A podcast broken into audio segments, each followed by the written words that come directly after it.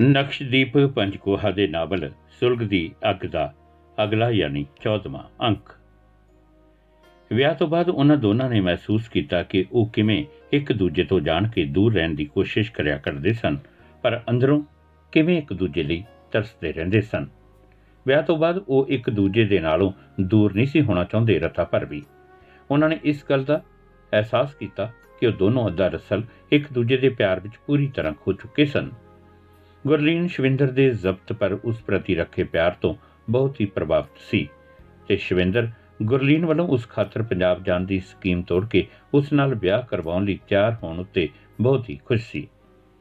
ਵਾਪਸ ਜਾ ਕੇ ਉਹਨਾਂ ਆਪਣੀ ਕੰਪਨੀ ਵਿੱਚ ਆਪਣਾ ਆਪਣਾ ਕੰਮ ਸੰਭਾਲਿਆ ਤੇ ਪਹਿਲਾਂ ਵਾਂਗ ਹੀ ਕੰਮ ਨੂੰ ਨੀਜ ਨਾਲ ਕਰਨ ਲੱਗੇ।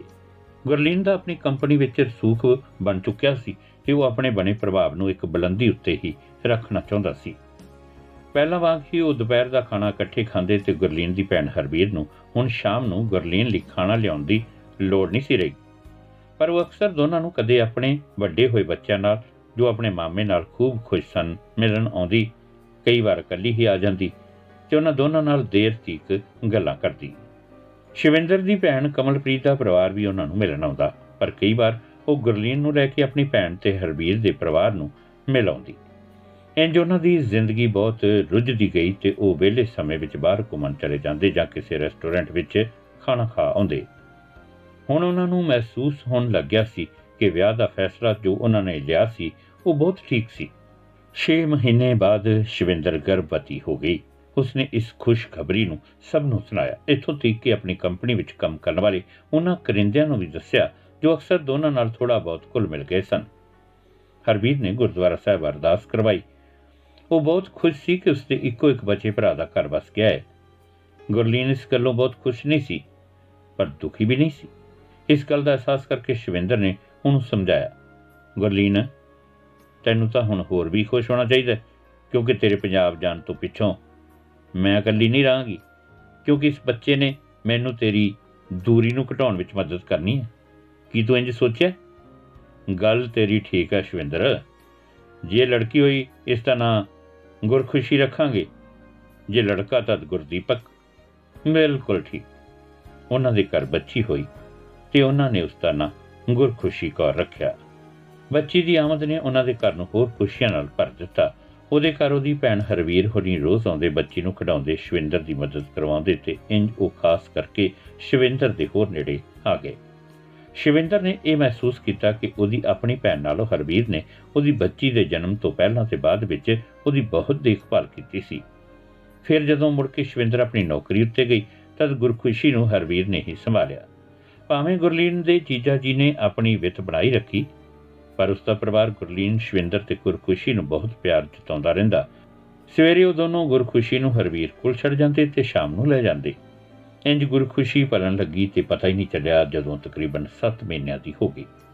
ਇਸ ਦੌਰਾਨ ਸ਼ਵਿੰਦਰ ਨਾਲ ਵਿਆਹ ਕਰਵਾਉਣ ਤੋਂ ਬਾਅਦ ਗੁਰਲੀਨ ਤਕਰੀਬਨ 2 ਸਾਲ ਪੰਜਾਬ ਦਾ ਪ੍ਰੋਗਰਾਮ ਨਾ ਬਣਾ ਸਕਿਆ। ਉਹ ਕੱਲਾ ਹੀ ਇਸ ਬਾਰੇ ਸੋਚਦਾ। ਉਹਨੇ ਮਹਿਸੂਸ ਕੀਤਾ ਕਿ ਜੇ ਉਹ ਹੁਣ ਨਾ ਗਿਆ ਤਦ ਫੇਰ ਸ਼ਾਇਦ ਉਸ ਤੋਂ ਜਾ ਨਹੀਂ ਹੋਣਾ। ਇੱਕ ਦਿਨ ਉਹਨੇ ਇਸ ਗੱਲ ਨੂੰ ਸ਼ਵਿੰਦਰ ਨਾਲ ਸਾਂਝੀ ਕਰਨ ਦਾ ਫੈਸਲਾ ਲਿਆ। ਜਦੋਂ ਸ਼ਾਮ ਨੂੰ ਉਹ ਬੈੱਡ ਉੱਤੇ ਪੈਣ ਲੱਗੇ, ਇਸ ਤੋਂ ਪਹਿਲਾਂ ਕਿ ਉਹ ਕੁਝ ਬੋਲਦਾ, ਸ਼ਵਿੰਦਰ ਨੇ ਉਸ ਨੂੰ ਜੱਫੀ ਪਾਉਂਦੇ ਆਖਿਆ ਚਲੋ ਦੂਸਰੇ ਬੇਬੀ ਦਾ ਸਬਬ ਵੀ ਵਾਹਿਗੁਰੂ ਜੀ ਨੇ ਕਰ ਹੀ ਦਿੱਤਾ ਹੈ। ਕੀ?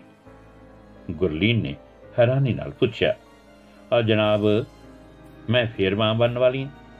ਚੌਥ ਤੁਹਾਨੂੰ ਦੱਸਣਾ ਸੀ, ਫਿਰ ਪਤਾ ਹੀ ਨਹੀਂ ਕੀ ਕੰਮ ਪੈ ਗਿਆ, ਫਿਰ ਖਿਆਲ ਹੀ ਨਾ ਰਿਹਾ। ਅੱਜ ਵੀ ਇਸ ਲਈ ਆ ਗਿਆ ਮਨ ਵਿੱਚ ਕਿ ਆਹ ਵੀਡੀਓ ਜਦ ਵੇਖੀ ਮੈਂ ਆ ਦੇਖੋ ਕਿਵੇਂ ਦੋਨੋਂ ਬੱਚੇ ਖੇਡ ਰਹੇ ਨੇ। ਸ਼ਵਿੰਦਰ ਨੇ ਫੋਨ ਉੱਤੇ ਦੋ ਬੱਚਿਆਂ ਦੀ ਵੀਡੀਓ ਗੁਰਲੀਨ ਨੂੰ ਵਿਖਾਈ। ਗੁਰਲੀਨ ਵੀਡੀਓ ਵੇਖ ਕੇ ਹੱਸਣ ਲੱਗਾ। ਪਰ ਫਿਰ ਉਸਦੇ ਮੂੰਹ ਐਵੇਂ ਨਿਕਲ ਗਿਆ। ਹਾਂ ਤਾਂ ਮੈਂ ਕਬੀਲਦਾਰੀ ਵਿੱਚ ਫਸ ਗਿਆ ਸ਼ਵਿੰਦਰ।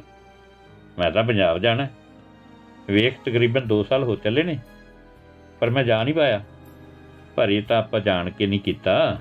ਚਲੋ ਜਿੱਥੇ ਗੁਰਖੁਸ਼ੀ ਪਲੇਗੀ ਉੱਥੇ ਇਹ ਵੀ ਪਲ ਜੂ ਭੈਣ ਜੀ ਆਖਦੇ ਸੀ ਕਿ ਬਹੁਤ ਚੰਗਾ ਹੋਇਆ ਜੇ ਗੁਰਖੁਸ਼ੀ ਦਾ ਵੀਰ ਆ ਜਾਵੇ, ਵਧੀਆ ਤੂੰ ਦੱਸ ਦਿੱਤਾ ਉਹਨੂੰ। ਚੌਥੇ ਜਦੋਂ ਪਤਾ ਲੱਗਿਆ, ਉਦੋਂ ਹੀ ਮੈਂ ਫੋਨ ਤੇ ਦੱਸ ਦਿੱਤਾ ਸੀ। ਤੈਨੂੰ ਪਤਾ ਉਹ ਤਾਂ ਮੇਰੇ ਨੇੜੇ ਨੇ। ਤੈਨੂੰ ਦੱਸਦੀ ਦੱਸਦੀ ਪਤਾ ਨਹੀਂ ਕਿਵੇਂ ਭੁੱਲ ਗਈ ਮੈਂ। ਪਰ ਸ਼ਿਵਿੰਦਰ, ਮੈਂ ਜਾਣਾ ਹੈ ਤੇ ਆਪਣਾ ਮਕਸਦ ਪੂਰਾ ਕਰਨਾ ਹੈ।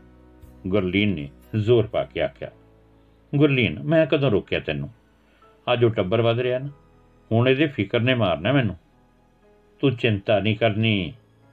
ਫਿਰ ਉਹ ਚੁੱਪ ਕਰ ਗਿਆ। ਉਸਨੇ ਪਰ ਚੁੱਪਚਾਪ ਸਕੀਮ ਬਣਾਈ। ਆਉਣ ਵਾਲੇ ਮਾਰਚ ਵਿੱਚ ਪੰਜਾਬ ਜਾਣ ਦੀ ਪਰ ਮਾਰਚ ਵਿੱਚ ਅਜੇ 6 ਮਹੀਨੇ ਸਨ।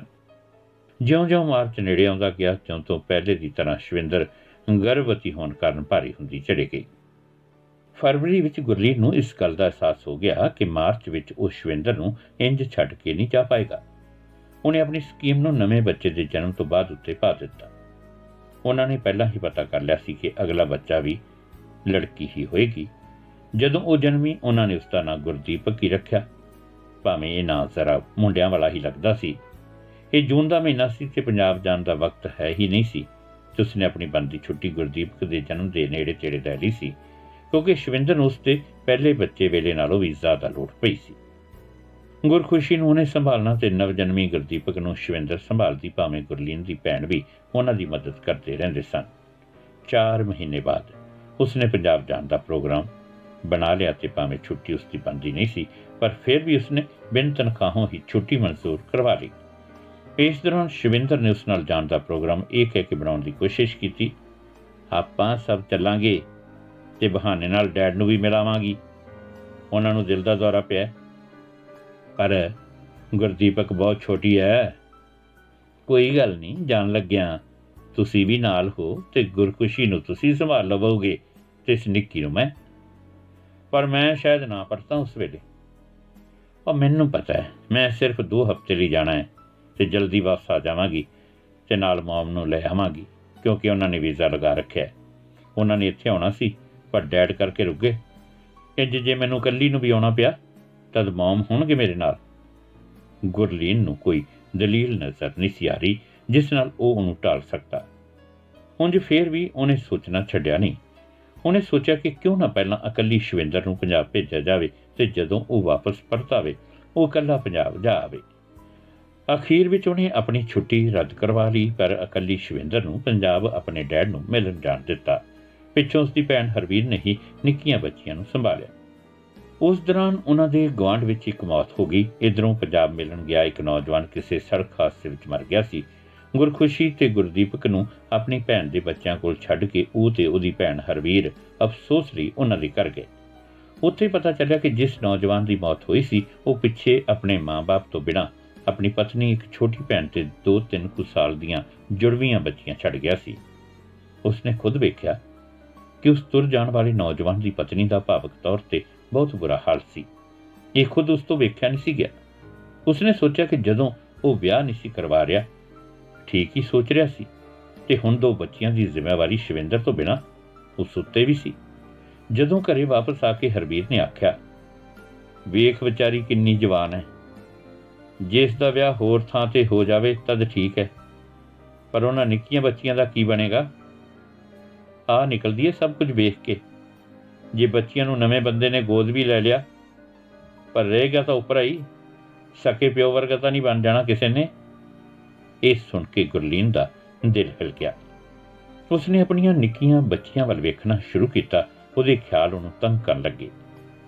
ਜੇ ਮੈਨੂੰ ਜੇਲ੍ਹ ਹੋ ਗਈ ਫੇਰ? ਜੇ ਮੈਂ ਵਾਪਸ ਆ ਗਿਆ, ਫੇਰ ਤਾਂ ਬਚਾਓ ਹੈ, ਭਾਵੇਂ ਭੈਣ ਜੀ ਨੇ। ਪਰ ਇਹ ਕੋਈ ਇੱਕ ਦਿਨ ਦਾ ਦੁੱਖ ਥੋੜੇ ਹੈ।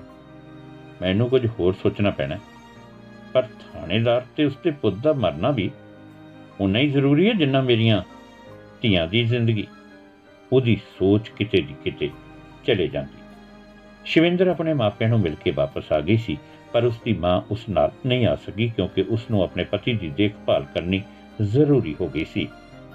ਇੱਕ ਸ਼ਾਮ ਨੂੰ ਗਵਾਂਡ ਵਿੱਚ ਪੰਜਾਬੀ ਗੱਭਰੂ ਦੀ ਹੋਈ ਮੌਤ ਅਤੇ ਉਸ ਦੇ ਪਿੱਛੇ ਰਹੇ ਉਹਦੀ ਨਿੱਕੀ ਭੈਣ ਮਾਂ ਪਿਓ ਤੇ ਨਿੱਕੀ ਬੱਚੀਆਂ ਦੀ ਗੱਲ ਚੱਲ ਪਈ। ਅਚਾਨਕ ਗੁਰਲੀਨ ਨੇ ਸ਼ਿਵਿੰਦਰ ਨੂੰ ਪੁੱਛਿਆ, ਜੇ ਮੈਂ ਪੰਜਾਬ ਜਾਵਾਂ ਤੇ ਉੱਥੇ ਫਸ ਜਾਵਾਂ ਤੇ ਜੇਲ੍ਹ ਚਲਾ ਜਾਵਾਂ ਜਾਂ ਨਾ ਕੁੱਤਿਆਂ ਨੂੰ ਮਾਰਦੇ ਸਮੇਂ ਮਾਰਿਆ ਜਾਵਾਂ, ਤੂੰ ਕੀ ਕਰੇਂਗੀ? ਮੈਂ ਇਹਨਾਂ ਦੋਨਾਂ ਨੂੰ ਪਾਲਾਂਗੀ।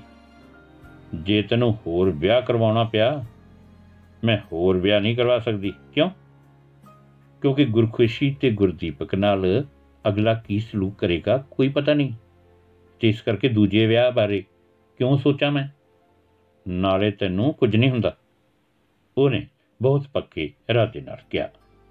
ਉਹ ਚੁੱਪ ਕਰ ਗਿਆ, ਪਰ ਸ਼ਵਿੰਦਰ ਫਿਰ ਬੋਲੀ, ਬੁਰੀ ਤਦ ਹੋਏਗੀ ਇਹਨਾਂ ਨਾਲ।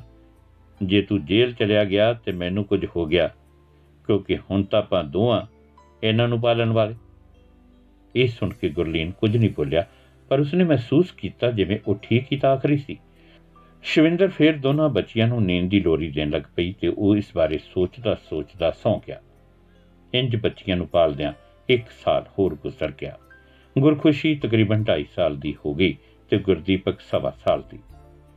ਹੁਣ ਉਹ ਦੁਚਿੱਤੀ ਵਿੱਚ ਰਹਿਣ ਲੱਗਾ ਕਿ ਕਦੋਂ ਪੰਜਾਬ ਜਾਇਆ ਜਾਵੇ। ਕਈ ਵਾਰ ਉਹ ਮਨ ਨੂੰ ਸਮਝਾਉਂਦਾ, ਇਹ ਸੰਸਾਰੀ ਗੱਲਾਂ ਚੱਲਦੀਆਂ ਹੀ ਰਹਿੰਦੀਆਂ ਨੇ। ਮੈਂ ਵੀ ਤਾਂ ਪਾਪਾ ਜੀ ਤੋਂ ਬਾਅਦ ਸੈਟਲ ਹੋ ਗਿਆ, ਉਹਨਾਂ ਨੂੰ ਭੁਲਾ ਕੇ। ਇਹਨਾਂ ਬੱਚੀਆਂ ਦੇ ਆਪਣੇ ਭਾਗ।